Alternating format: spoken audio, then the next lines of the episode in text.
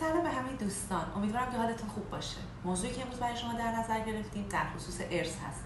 خیلی از عزیزان از ما سوال می‌پرسن که ما می‌تونیم یکی از ورثه خودمون رو از ارث محروم کنیم؟ دوستان باید خدمت شما عرض کنم که به هیچ عنوان شما نمی‌تونید ورثه خودتون رو از ارث محروم کنید.